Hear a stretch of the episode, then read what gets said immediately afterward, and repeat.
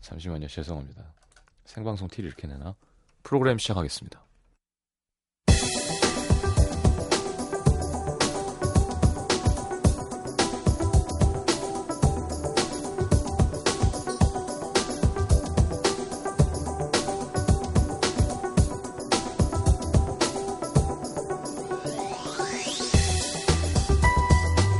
육식동물 중에서 사냥 성공률이 가장 높은 동물로 알려진 치타. 대부분 이렇게 치타가 사냥을 잘하는 이유를 그만큼 빠르니까로 알고 있는데요. 되려 치타의 사냥 비결은 빨리 뛰는 것보다 빨리 멈추는 데 있다고 합니다. 치타는 한 걸음에 시속 14km를 줄일 수 있는 놀라운 감속 능력을 갖고 있어서 요리조리 도망치는 먹이를 따라서 빨리 뛰고 있다가도 갑자기 방향을 바꾸고 멈추는 게 가능하다는 거죠.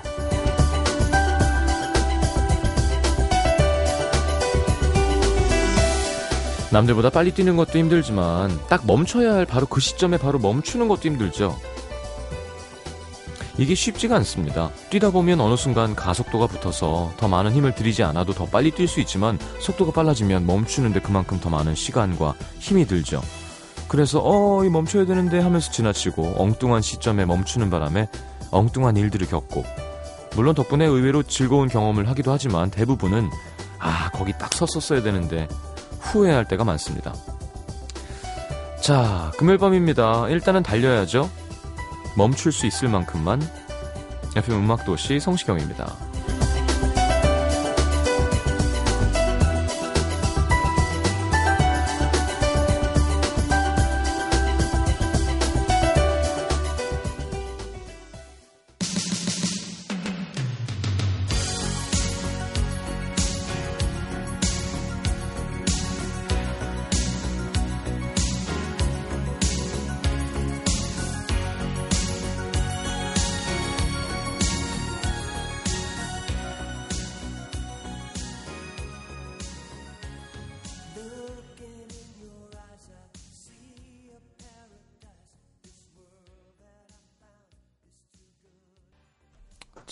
마네킹 중에서 Starship의 Nothing's Gonna Stop Us Now 함께 들었습니다. 오랜만에 들으니까 좋네요. 자, 죄송합니다. 오프닝 시그널이 큐가 안 걸려 있었어요. 제가 확인을 했어야 되는데. 네. 자, 막도시 홈페이지 들어와 보신 분들 알겠지만 메일 코너에 못 보던 게시판이 하나 생겼죠. 여기는 세상에서 가장 아름다운 방송국입니다. 네. 음악도시에서 특집으로 네팔에서 방송할 예정이에요. 음, 궁금해 하시는 분들이 많은데, 저희 MBC랑 또 코이카, 뭐, 뭐, 여러 군데에서 같이 네팔에 라디오 방송국을 지었어요. 그러니까 지어드린 거죠. 음, 그래서 제가 그 다큐멘터리 나레이션을 하게 돼서 개국을 하면서 저희가 가서 뭐 조촐한 오프닝 쇼? 네. 아무것도 없대요. 그러니까 뭐, 뭘 꽂아서 앰프가 있어야 뭘 연주도 하고 이런 건데. 그래서 그냥 그 앞에서, 어, 축하드리고 인사하고, 이렇게 만나보고 올 생각인데, 그냥 갔다 오면, 우리, 우리 라디오는 어떻게 해요? 그래서 거기 가서 음악도시 한 이틀치 방송을 담아올 생각이고, 기왕이면 우리 음악도 식구들이랑 같이 가면 좋지 않을까 해서 섭외 섭외를 하다가 김혜리 기자님은 거절하셨고요. 어, 하림 씨도 또 스케줄이 안 맞고 조정치 씨도 요즘 어 무슨 음료 선전도 하더라. 조정치 하, 장난 아니에요. 캐스커가 또 시간이 맞아서 같이 네팔을 다녀오기로 했습니다. 걱정도 되고 기대도 되고 그래요. 네, 지금 되게 덥고 힘들다고 하던데 가서 어떤 분위기인지 잘 전해드릴게요. 어, 대타 없습니다. 예, 방송 대타 안 할 거고요. 열심히 녹음을 해보겠습니다. 예, 또, 또, 아, 녹음이 안 들어. 또 이러면 진짜 마음 찢어져요, 여러분. 그런 거 좀 하지 마세요. 지금도 에헤라디오 생방이다 그러시는데, 에헤라디오 음악도시다 해주세요. 이런 시, 녹음이잖아 이러지 마시고 그냥 대타 할까요? 생방으로 대타랑 함께 하실래요? 아니면 너무 힘들거든요. 지금. 네. 하여튼 열심히 한번 해보겠습니다. 김일희 기자님 같이 가서 노래해주면 진짜 좋을 텐데. 딱 네팔 느낌이 있잖아요, 김일희 기자님. 오늘 옷도 약간 이렇게 젠 스타일로 입고 오셨 아닌가? 자, 영화 사람을 만나다 함께 하겠습니다. 50원 드는 문자 참여는 샵 8000번, 긴 문자는 100원이고요. 미니 메시지는 무료. 오늘 영화는 마를린 먼로와 함께한 일주일 에서 마를린 먼로를 만나보도록 하겠습니다. 광고 듣고 돌아올게요.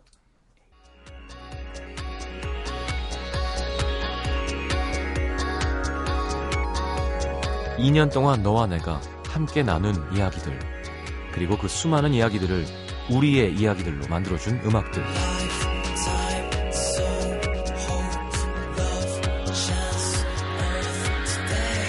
그대들의 음악이 있어서 더 따뜻했고 더 행복했던 2년. FM 음악도시 성시경입니다. 2주년 특집 FM 음악도시를 빛낸 아티스트. 24일 월요일부터 일주일간 음도 시민들과 함께 만나러 갑니다.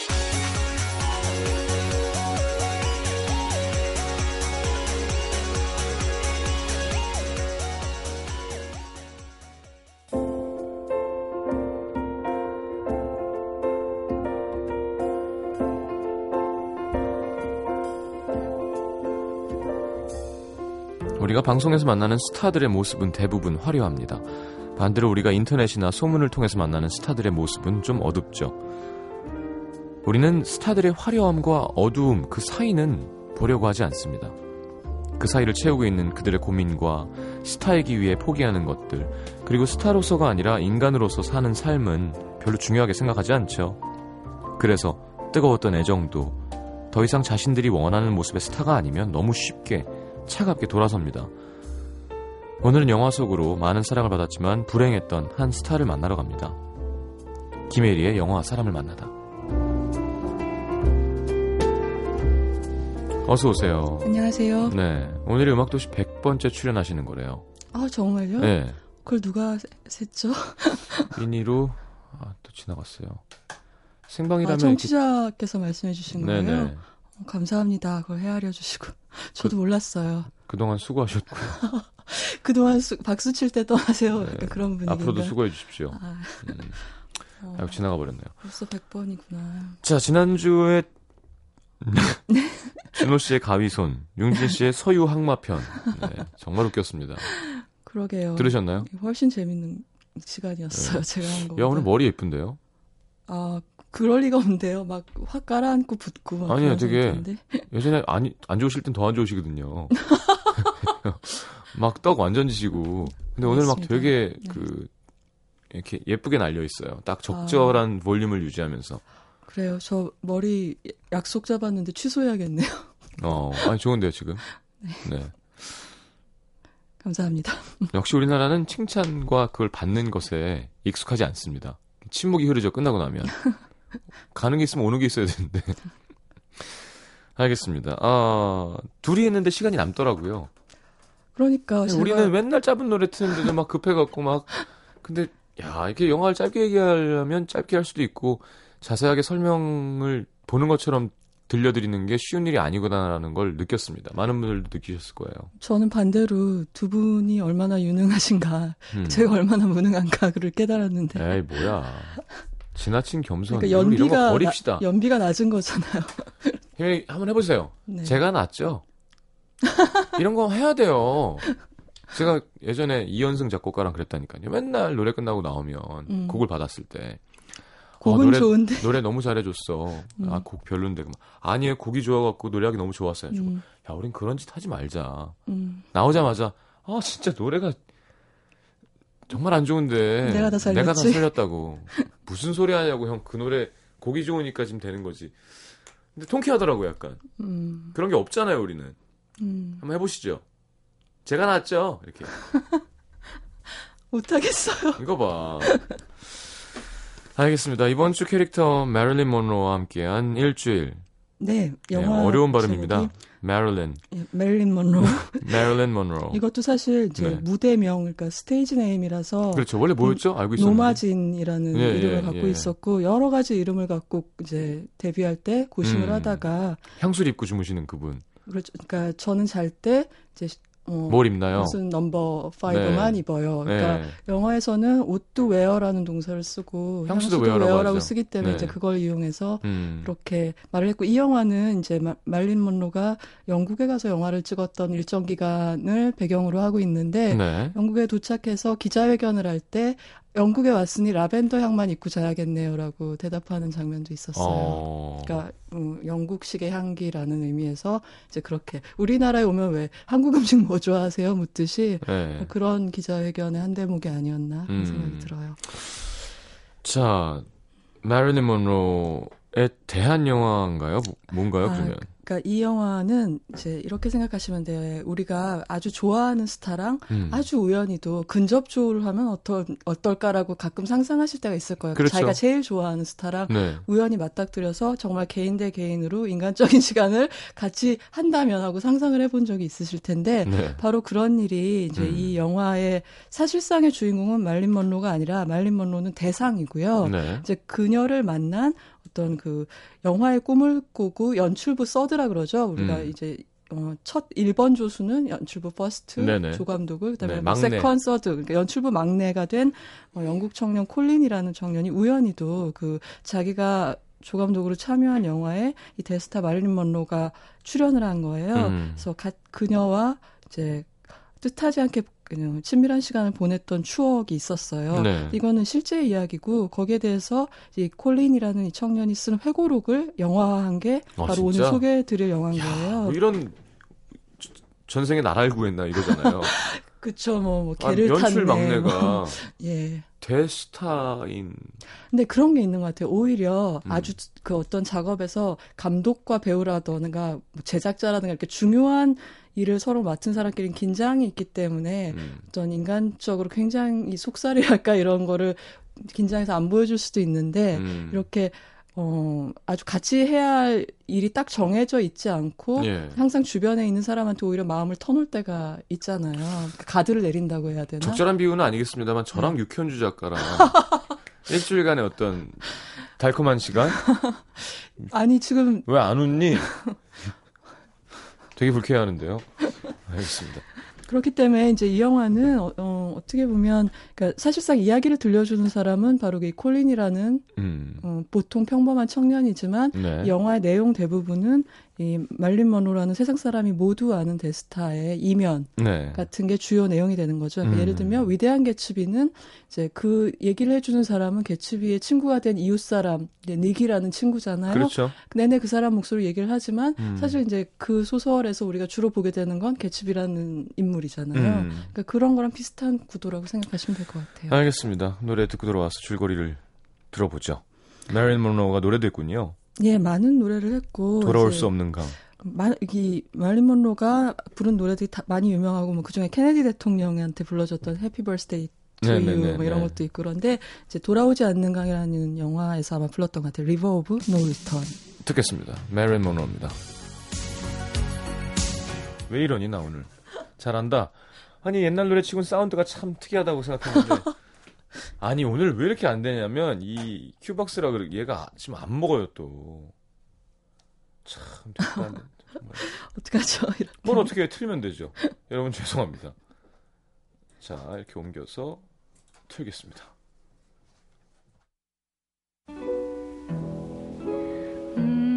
Mm, If you listen, you can hear it call. Wailery.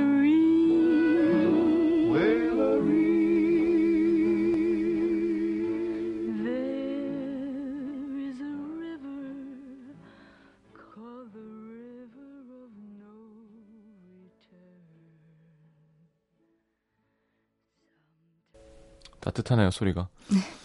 자, 메릴린 먼로의 River of No Return 함께 들었습니다. 자, 줄거리 좀 여쭤보죠. 예, 어, 일단 이 우리한테 이야기를 들려주는 음. 어, 이 영화를 꿈꾸는 이 청년은 콜린이라고 하고 네. 그리고 그 영국의 명문가 집 아들이에요. 음, 이 역할은 에디 레드메인이 연기를 했어요. 음, 그러니까 레미제라블에서 마리우스 자작 역을 했던 배우고 네. 제가 그 유희열 씨 닮았다고 했다가 시장님이 빈축을 샀던 네. 바로 그 배우 예, 그 배우가 연기를 했고 오늘 뉴스를 보니까 스티븐 호킹 전기 영화 주연을 앞으로 맡을 거라는 소식이 떴더라고요. 어허. 근데 이 콜린은 아무튼 좀 좋은 가문의 아들이고 네. 그러니까 예를 들면 이런 거죠. 숙부는 뭐 왕립 도서관 사서고 아버지는 뭐 세계적인 미술사학자고 음. 뭐 형도 엘리트고 근데 이 둘째 아들인가 셋째 아들인 이 친구만 영화에 빠져 있는 거예요. 연출 막내고. 근데 아직 안 됐어요. 지금 어, 상태에서 네. 23살이고 이제 영화계에서 일하고 싶다는 꿈을 꾸고 있는데 워낙 집안이 어 거하다 보니까 음. 집안에서 열린 파티에서 이 대배우이자 감독인 로렌스 올리비에하고 인사를 나눌 기회가 있었던 거예요. 어. 늘 있는 일인 거죠. 약간 약간 실화인 거죠. 네. 예. 그래서 영화 쪽 일에 관심 있다는 말을 했겠죠. 자기 소개를 네. 하면서. 그러니까 그럴 때 또 이제 인사 삼아서 언제 한번 찾아와라 뭐 그런 얘기 쉽게 하잖아요. 이제 그걸 얼마나 진심인지 모르지만 그렇죠. 그래서 그리고 부모는 사실 뭐 저러다 말겠지 하고 신경도 안 써요. 저러다 잘 안 되면은 뭐 우리 집안에 어디든 취직을 시켜도 되고 음, 뭐 박물관 하나 있으니까 거기 가서 일하면 음. 되고 뭐 이런 식인 거예요. 근데 이제 가족한테도 자기 자신한테도 자기가 얼마나 영화 꿈을 진지하게 꾸고 있는지 음. 증명을 하기 위해서 런던으로 가는 거죠. 음. 그래서 그 로런스 만나러 올리비의. 예. 영화사를 찾아가는데 예. 어, 찾아간 그날은 이 감독님은 안 계시고 네. 예, 올리비에는 없고 어, 어, 안 받아주려고 하죠 그 프로덕션에서는. 네. 근데 왜 그럴 때 우리가 영화나 책에 소설에 많이 나오는 게 그냥 무작정 계속 출근해서 자리 지키고 있는 거 있잖아요. 음. 비서랑 눈싸움하면서. 예, 예. 그리고 그럴 때 그리고 뭐 그러다 며칠 있다 보면 마치 거기 직원처럼 돼서 전화도 막 받고 네 올리비에 프로덕션입니다 하고 전화 받고 뭐 그런 거 어, 있잖아요. 예. 그럴 때 또 이제 능력을 시험하기 위해서 어디 얼마나 잘하나 보자 하고 흔히 주어지는 미션이 이런 거죠. 예를 네. 들면 그래 그렇게 일하고 싶어 가서 가수 성시경 씨 전화번호 알아와 뭐 이런 거 어, 있잖아요. 예, 그러니까 예, 방법은 안 가르쳐주고 예, 예. 그냥 이렇게 미션만 던져주고 얼마나 잘하나 보자 이러는 음. 건데 이 친구가 이걸 곧잘 해내는 거예요. 어. 제 생각엔 아마 워낙 집안이 좋고 그러니까 약간 인맥도 있지 않았을까 네. 그런 생각이 드는데 그런 건 영화에는 안 나오고요. 근데 이 영화사에서 마침 촬영이 들어가는 영화가 뭐냐면 이 올리비에 프로덕션과 마릴린 먼로도 그 당시에 자기 이름의 프로덕션을 차렸었어요. 할리우드에서 같이 만드는 영화가 있었던 거죠. 음. 그 영화의 제목은 이 왕자와 쇼걸이라는 영화였고 이제 로렌스 올리비에가 어 부- 그 동유럽의 왕자로 나오고 음. 마릴린 먼로가 쇼걸로 나오겠죠. 음. 그래서 같이 이제 공동 제작을 그렇죠. 하는 영화에 들어가. 올리비에가 쇼걸로 나오지 않겠죠. 마릴린 먼로가 왕자로 나오고. 그러면 재밌겠다. 예, 예. 근데 어 그런 로맨스 영화인 건데 촬영을 이제 런던에서 하기로 한 거예요. 음, 음. 파인우드 스튜디오라는 데서 네. 하기로 한 거죠.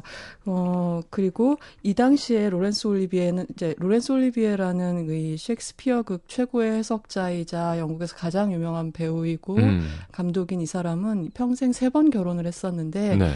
요 당시는 비비안 리랑 부부였어요. 네. 제 두 번째 결혼인데 이게 화려하네. 예, 그래서 두 사람이 부부였는데 이제 비비안 리는 굉장히 친절하고 사려 깊은 여자로 이 영화 속에 나오거든요. 네. 그래서 이 부부가 이 사무실에 왔을 때 이 비비안 리의 배려로 어, 이 콜리는 꿈을 이루게 됩니다. 그래서 음. 그럼 한번. 연출부에 들어와서 어, 일을 해봐라. 일을 해봐라 그렇게 되고 이제 그렇게 되게 된 결정적인 계기는 마릴린이 영국에 와서 지낼 집이 필요했을 거 아니에요 네. 촬영 기간 동안 근데 그 집을 굉장히 이제 수완 좋게 음. 잘 구해놓고 하나가 잘못되면 또 예비책으로 플랜 B도 만들어놓고 음. 이래서 눈에 들은 거예요. 음. 그래서 그때부터는 진짜 그때까지는 월급도 못 받고 일했었는데 음. 일만 시켜주는 게 어디야 그랬었는데 음. 정식 채용이 정식으로 채용이 되는 거죠. 네. 근데 말이 그렇지, 이, 어, 저- 연출부 막내가 고퍼라는 게 있어요. 사실 여러분 영화 뒤에 엔딩 크레딧을 보시면 음. 고퍼는 심부름꾼 시키는 거 다 하는 거예요. 이게 G O P H E R 이렇게 쓰는데 어 어원은 go for this, go for that 이런 거죠. 음. 이거 해라 저거 해라 하면 그걸 음. 다 하는 어. 사람들 그래서 고퍼라고 할 수 있는데 그래서 이제 가르쳐 줘요. 앞으로 당신이 해야 될 일은 죽으라면 죽는 신용을 하는 거고 음. 스텝끼리는 연애 금지고 음. 그리고 항상 어 찾으면 여- 근처에 있어야 된다 이런 얘기를 해주는 거죠. 그리고 그 그한테 다른 임무를 주는 건 바로 이 올리비에 감독의 부인인 비비안 리인데요. 음. 그녀가 느끼고 있는 건 뭐냐면 지금 비비안 리는 한참 나이가 든 상태예요. 그렇죠. 우리가 아는 그런 전성기 때 비비안 리보다 좀 나이가 든 상태라서 올리비에가 이제 미국에서 말린 먼로를 만나고 음. 이 젊은 배우 배우죠 그 당시에는 그녀한테 매력을 느끼는 걸 아는 거예요. 음. 그리고 그녀가 굉장히 사랑스러운 여자라는 걸 인정하면서도 쓸쓸한 거죠. 그렇죠. 부인이니까. 그래서 그냥 농담 반 진담 반이 콜린한테 어, 현장에 있다가 혹시 내가 알아야 할 무슨 일이 있으면 나한테 알려주 알려주겠어요?라고 이런 말도 하게 음. 되는 거죠.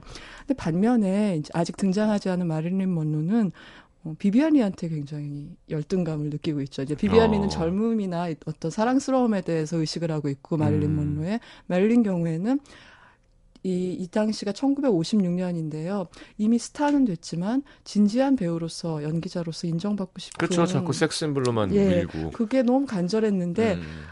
어 더군다나 이- 지금 들어가는 영화 이 왕자와 쇼걸에서 음. 이 연극을 했었는데 연극판이 있었는데 네. 거기서 쇼걸 역할을 비비안 리가 예전에 했던 거예요. 아. 그래서 굉장히 찬사도 받았던 거죠. 아. 그러니까 말리는 나름대로 비비안 리가 너무 존경스럽고 음. 동경스럽고 그런 네. 상태인 거죠. 예. 이제 이런 정도의 이, 어, 구도를 가 깔려 있는 상태에서 말리는 당시 남편인 아서 밀러 극작가 아서 밀러랑 같이 영화를 찍기 위해서 이제 런던에 도착하게 됩니다. 음, 알겠습니다. 이제 시작되겠군요. 네. 자, 입으로 넘어가서 줄거리 더 듣겠습니다. NBC FM for you.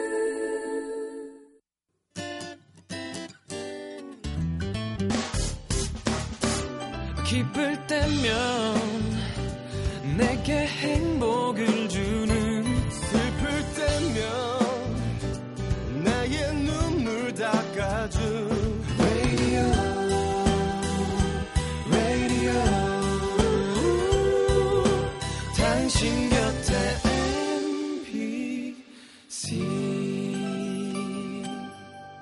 MBC 라디오는 미니와 푹 튠인 어플리케이션을 통해 모든 스마트 기기와 PC에서 청취가 가능하며 팟캐스트로 다시 들으실 수도 있습니다. FM for you. 91.9.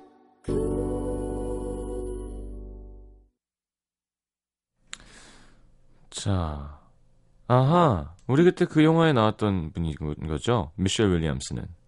아, 아, 지금 마릴린이 등장하죠. 지, 금이 대목에서 그러니까 예. 그 마릴린 역할을 지금 말씀하신 미셸 윌리엄스 우리 무슨 영화 그게 뭐였지? 음, 어, 브록백 마운틴에서 나왔었고요. 네. 여러분들이 많이 아시기로는 그 조커를 연기했던 음. 아, 갑자기 네? 잭 니콜슨이요? 아니 아니요. 아니야, 저, 아, 우리 왜 이러죠?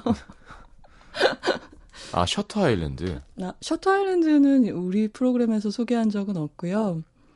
내가, 제가 누구 추천으로 그 영화를 보고, 셔터 아일랜드 맞나? 음, 오늘 완전 개판이네요. 저- 죄송합니다. 아, 미셸 윌리엄스 한번 쳐보죠. 아, 그래서 조커를 맡았던, 지금 갑자기 와, 조커가 생각 안 나요. 그러니까 우리 왜 이러죠 오늘? 조커 누구였어요? 미친 연기한 사람.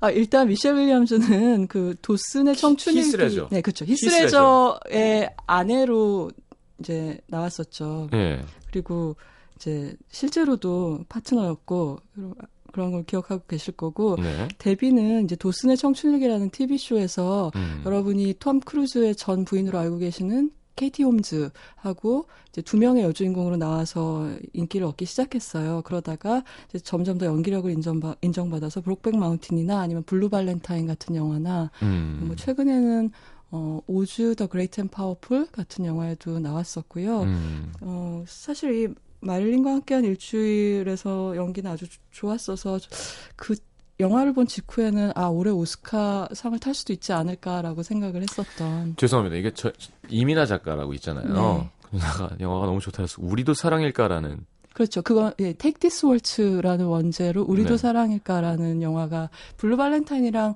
아마 작년에 우리나라에선 다 개봉을 했던 것 같은데 네, 그걸 봤었어요. 굉장히 네. 사랑스럽게 사- 나왔었죠. 비싼 돈 내고 TV로 다운받아서 봤는데 정말 별로였습니다. 저는. 아 정말요? 좋아하는 분들이 많은 걸로 알고 있는데 하여튼 뭐 개인 취향이니까요. 음.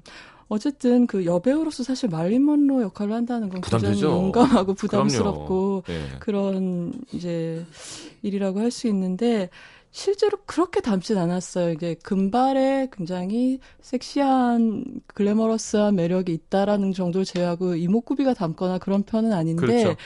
이 연기를 너무 잘한 것이 아. 닮은 그러니까 그 이목구비 닮은 것보다 어떤 마릴린이. 갖고 있는 예, 사랑스러운 네. 표정 그런 어, 왜 어떤 종류의 사랑스러움인가를 정확하게 연기, 파악을 한 예, 거예요. 연구를 보다 한 보- 거군요. 예, 그 처음에 이제 캐스팅 소식을 들었을 때는 어떻게 미셸 윌리엄스가 이런 생각을 했는데 네. 보면서는 어. 어, 전혀 이물감이 없었어요. 네. 예, 그런 기억이 나고 자, 그리해서 이제 영화가 시작되겠군요. 예 도착을 이제 도착하면 어떡하죠? 큰일 났네. 네. 그래서 또, 어, 도착을 했는데 우리 아까 어, 일부에서 말씀드린 것처럼 이때 마릴린 먼로는 어, 진정한 배우가 되고 싶어서 그리고 이제 백치미의 섹스 심볼로 보이는데 이제 진력이 나서 네. 바로 요 직전에 이 메소드 연기에 딱 꽂힌 거예요. 음. 그래서 이 메소드 연기 그러면 이제 뉴욕의 액터 스튜디오라는 데서 가르친 걸로 이제 그쪽에 어떤 연기에 관한 음, 어떤, 어떤 school이죠. 그러니까 연기에 네네네. 대한 어떤 입장이죠. 근데 거기에 가서 수업도 진지하게 받고 그랬어요. 음. 그래서 항상 영화를 찍을 때도 자기 연, 개인 연기 코치를 옆에 데리고 다녔어요. 음. 그러니까 감독들은 그 죽을 맛인 거죠. 왜냐하면 감독이 두 명 있는 거나 마찬가지예요. 그렇죠. 그러니까 마릴린이 연기를 할 때마다 그 연기 코치가 오케이를 또 해줘야 그 씬이 넘어가니까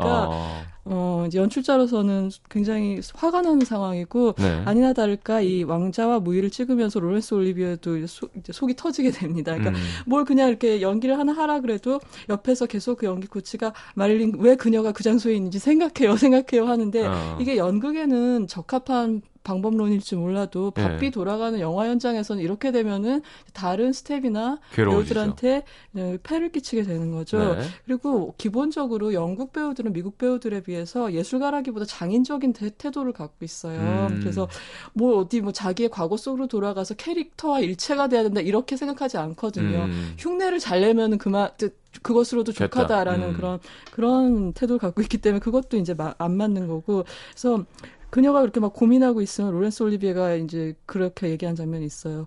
대본에 다 있잖아요. 어. 그 캐릭을 발견해야 되는데 캐릭터를 발견해야 돼요. 막 그럼 대본에 다 있잖아요. 그러면은 옆에서 연기 코치가 아, 지금 마릴린이 힘든 건 자기가 처한 시츄에이션을 못 믿어서 그래요. 그러는 거예요. 그러면 어. 로렌스 올리비에가 막 화를 내면서 아 못 믿겠어 그럼 믿는 척이라도 하라고요 이렇게 어. 얘기를 하는 거예요. 그러면 마릴린이 눈물이 글썽글썽 해가지고 이제 주인공 이름이 엘씨인데요. 네. 이 엘씨라는 여자 어떤 여자인지 모르겠어요. 그러면 로렌스 올리비에가 확 폭발해서 그러지 말고 그냥 당신이 늘 하던 대로 섹시한 쪽으로 하라고요. 이렇게 어. 얘기를 하는 거예요. 그러면 마릴린은 굉장히 더 좌절한. 어, 상처를 네. 받는 거죠. 저한테는 연기를 바라지 않으시나요? 이렇게 물어보고 어. 상처를 받고. 그러니까 그녀는 어, 굉장히 인기 있고 그렇지만 배우로서 자기 능력에도 자신감이 없고 세상에서 제일 매력적인 여자로 모든 남자가 동경하는 여자인데도 음. 사랑받는 일에 자신이 없어요. 아. 그래서 남편인 아서 밀러의 사랑도 믿지를 못하는 거죠. 그리고 왜 작가들은 원래 자기 주변 사람들에 대해서 막 이런저런 글들을 쓰기 마련이잖아요. 네. 약간 비판적인 시선을 음. 갖기도 하고. 근데 우연히도 남편이 노트에 쓴 어떤 글을 읽고 굉장히 상처받기도 하고. 어. 그러니까 남편은 남편대로 힘들어요. 그리고 어. 주변 사람들한테 토로를 하죠. 마릴린이랑 있으면 내가 글을 한 줄도 쓸 수가 없다. 그녀는 자기 그러니까 내가 자기를 아주 새로운 인간으로 만들어 주길 바라고 나를 독점하려고 하니까 나 일도 못 하겠고 음. 생각도 못 하겠고 나를 통째로 집어삼키려고 한다. 뭐 이렇게 호소를 하는 거죠. 그러니까 둘이 사랑하는 건 맞는데 같이 네. 있으면 되게 괴로운 그런 부부 관계라고 할 수 있는 거예요. 음. 근데 이제 마릴린 먼로가 딴 사람도 아니고 배우고 스타기 때문에 근데 여기서 배우라는 직업의 특징은 뭐냐면 바로 자기 자신이 도구잖아요.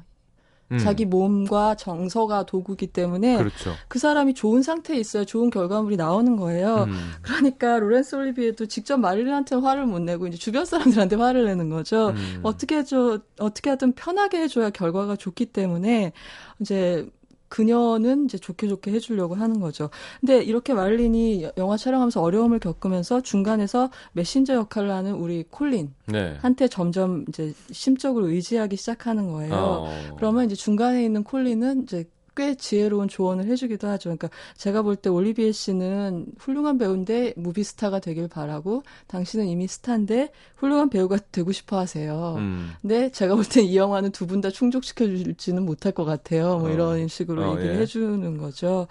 그러니까 말리는 점점 더이 대학이 편하고 자기한테 진심으로 대해주는 이 청년한테 의지하게 되고 콜린한테. 음, 자꾸 그를 찾게 되고 콜린도 실제로 그 의상팀 스태프하고 데이트하는 중이었는데도 어 여신 같은 마릴린이 자기한테 아이, 이렇게 끌리지. 호감을 보여주고 예. 그러니까 점점 이제 그쪽으로 기우는 거예요. 그리고 음. 여자친구랑 데이트 약속도 자꾸 잊어버리고. 음. 근데 그 여자친구가 바로 누구냐면 엠, 엠마 왓슨이에요. 그러니까 어. 해리포터의 헤- 헤르미온느. 네. 어, 그래서 여기 작은 역할이지만 나왔어요 이 영화에. 음. 근데 이제 주변에서 다른 이제 남자들 뭐 프로덕션의 다른 직원들이 경고를 하죠. 너 정신 차리라고. 음. 그리고 뭐 이런 얘기도 해요. 나도 열흘 사귀었었어. 그러니까 마릴린 먼로랑 열흘 데이트한 적이 있는데 그리고 음. 그냥 끝났어. 그러니까 너도 수많은 다른 남자들처럼 그냥 어. 그때뿐인 거야. 그러니까 착각하지 마. 이런 아, 진짜 식으로 사귄 거예요?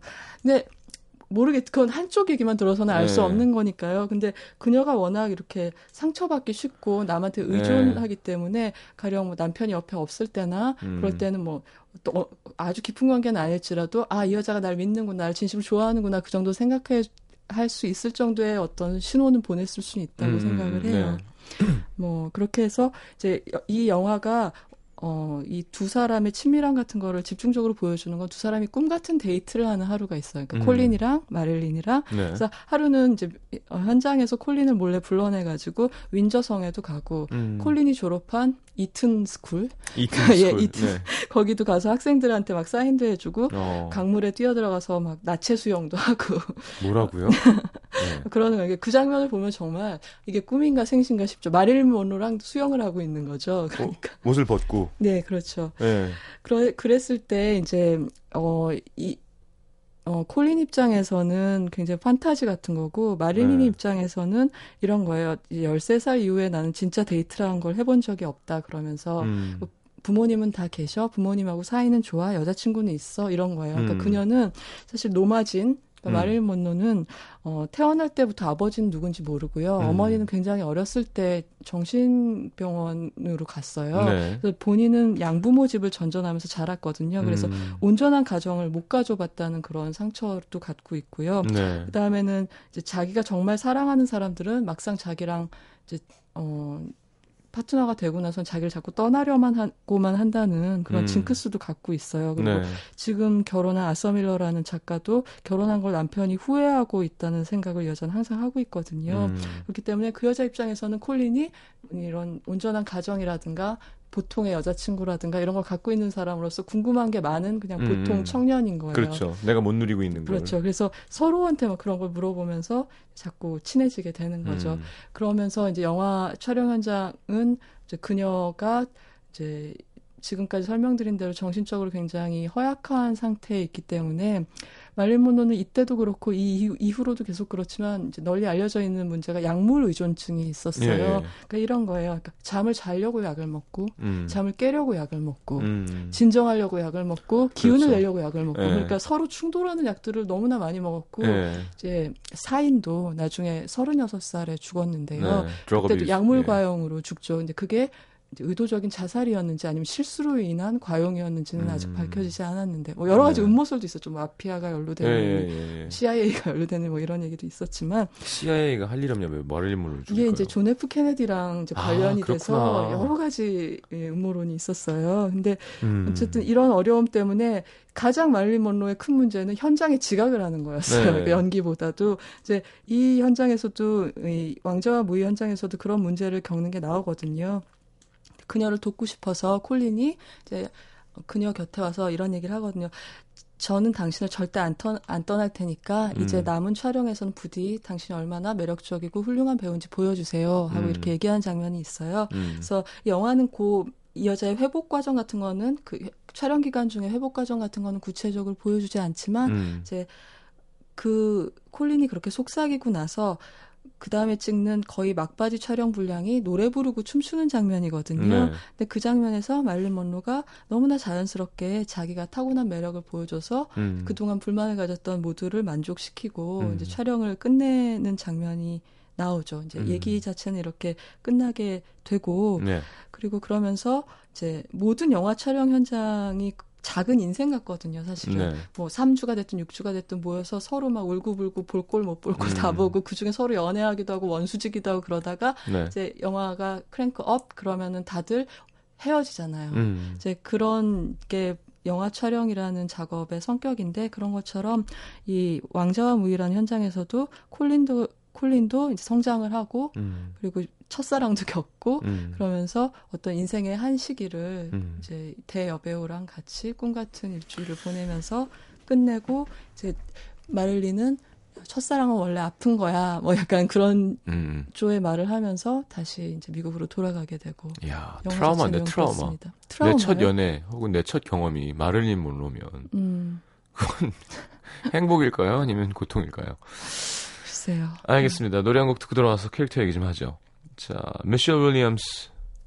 네, 미셸 윌리엄스가 이 마릴린과 함께한 일주일 영화 속에서 직접 노래를 몇 곡 불렀어요. 네. 그 중에서 When Love Goes Wrong, Nothing Goes Right이란 곡이랑 Heat Wave가 이어져서 들어있는 트랙이 있어서 네, 들어보겠습니다. 함께 들어보죠.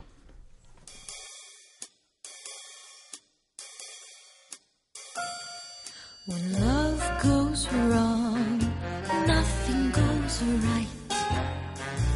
There's one thing I know. When love goes wrong, a man takes flight, and women get a pity. Oh.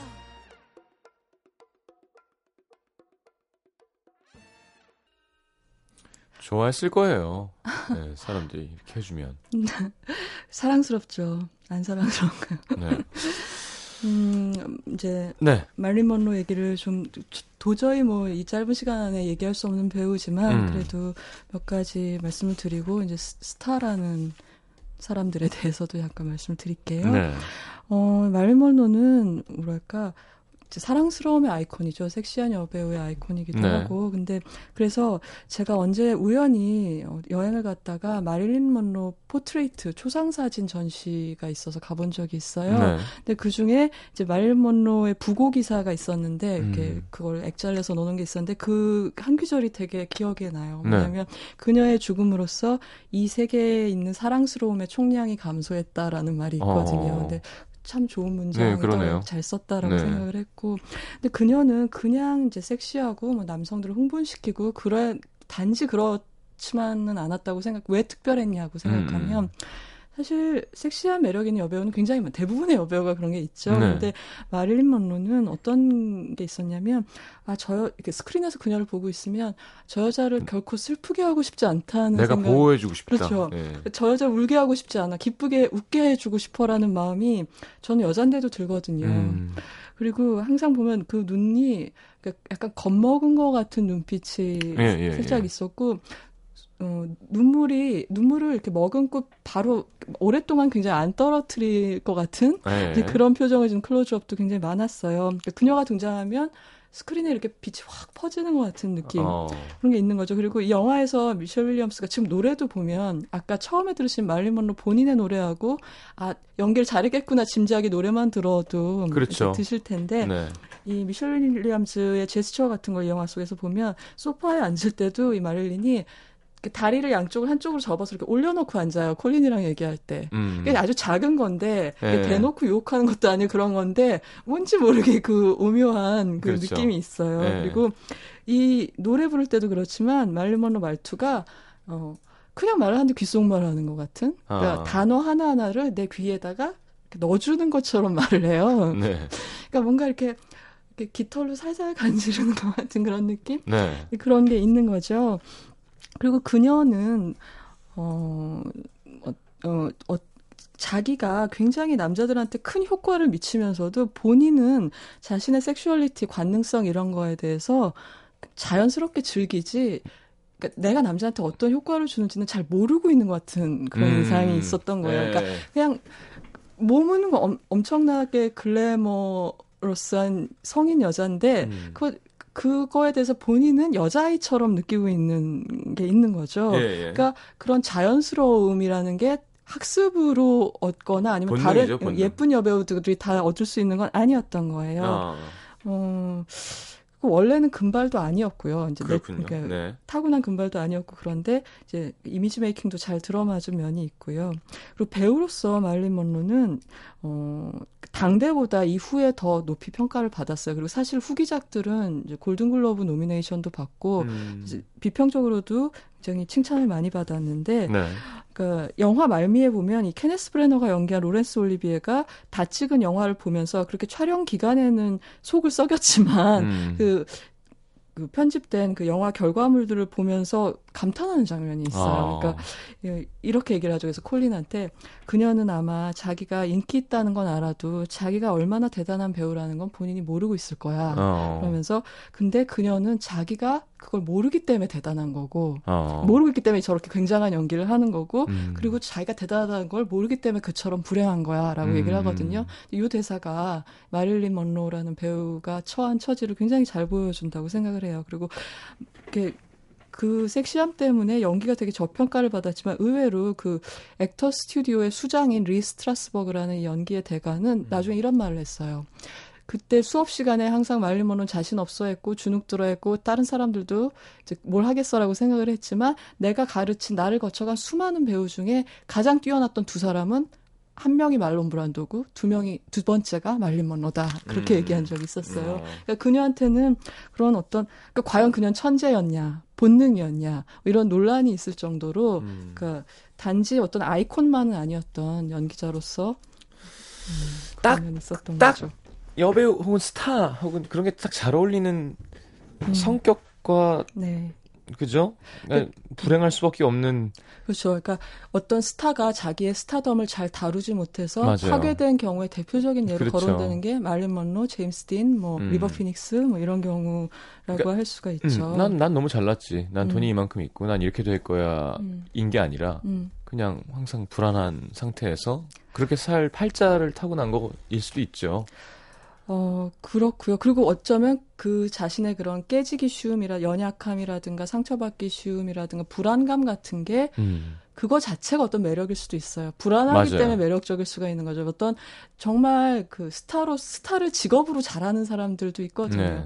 근데 그런 사람들은 훨씬 본인은 잘 살 수 있죠. 건강하게. 그렇죠. 그렇지만 그런 스타가 또 못 주는 어떤 이렇게 마릴린 먼로처럼 보호해주고 싶은 그런 음. 거 그런 매력은 또 자신의 불행하고 맞바꾼 거라고 할 수 있는데 그래서 영원히 다음 세대도 잊혀지지 않는 기억으로 남는 건데 그래서 그게 스타의 역설인 것 같아요. 음. 그러니까 권력자나 돈이 많은 비즈니스맨처럼 스타도 권력 이잖아요. 근데 이 사람들이 갖고 있는 권력은 굉장히 변덕스럽고 불안정한 권력인 거예요. 왜냐하면 네. 사랑이 기초가 돼 있는 그러니까 불특정 다수의 사랑에 기초한 권력이기 때문에 음. 계약을 한게 아니잖아요. 그렇죠. 마음은 바꾸면 되는 거예요. 비정규죠. 그러니까 그게 자기가 서 있는 권력의 토대가 불안하기 때문에 이 사람들 은 되게 자, 기 중심적이고 자기 보호적이고 응석바지가 될 수밖에 없는 면이 있는 거고 음. 근데 이 사람들이 이렇게 응석바지처럼 구는데 거기에 대해서 아까 로렌스 올리비에처럼 직접 터치를 못하는 건 바로 그 응석바지가 다른 사람을 결코 대체할 수 없는 그렇죠. 일을 하기 때문에 네네. 그 사람 보호해야만 하는 거예요. 근데 가장 큰 아이러니는 사랑을 먹고 사는 사람인데 네, 사랑을 못 받으면 불안하고 또 사람들이 구체적으로 다가와서 사랑을 토로하면 그거는 이런 사랑은 나하고는 무관한 거야라고 느끼는 거죠. 그 스타 본인은. 사랑을 많이 받으면서도 자기가 그걸로 행복해지지 못하는 게 그런 것 같아요. 너무 공감 가요. 저도 음. 대한민국을 대표하는 섹시 가수로서 어떤 그런 삶, 외로움. 그렇기 때문에 대중은 내가 너, 너를 행복하게 해줬잖아. 그러니까 음. 행복의 대가를 내놔라고 당연히 요구를 하지만 네. 본인 입장에서는 당사자는 안, 행- 안 행복한 거예요. 그럼. 그러니까 그거를 돌려줄 수 없는 상태가 곧잘 되기도 하고 네. 이게 이제 스타라는 직업의 역설이 아닌가 그런 생각이 들어요. 물론 제가 마릴린 먼로도 아니고 마이클 잭슨도 아니지만 이상하게 이쪽 직업을 하면요. 네, 그런 영화를 보면 음. 되게 공감, 심히 공감 가는 부분들이 있어요. 그렇죠. 그리고 제가 일하면서 배운 한 가지는 진짜 실제로 그런 불안함 혹은 그 음. 얘기하셨지만 불안하고 나만 생각하고 음. 되게 감정이 왔다 갔다 한다고 다 아티스트는 아니지만 음, 아티스트나 스타들은 그런, 그런, 면이, 면이 있어요. 음. 네.